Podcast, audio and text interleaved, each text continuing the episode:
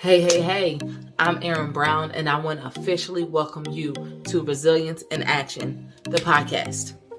My plan is to show you how resilience in action can elevate your life through stories, proven systems, and strategies.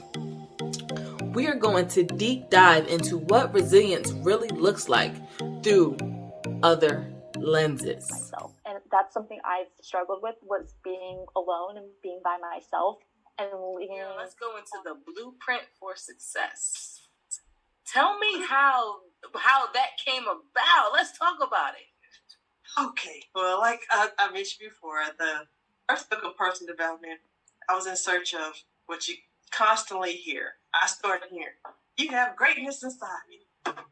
Okay, I'm in search of that. What, what I And together, we will broaden your perspective. We will boost your confidence, and we will elevate your mindset. conscious openness.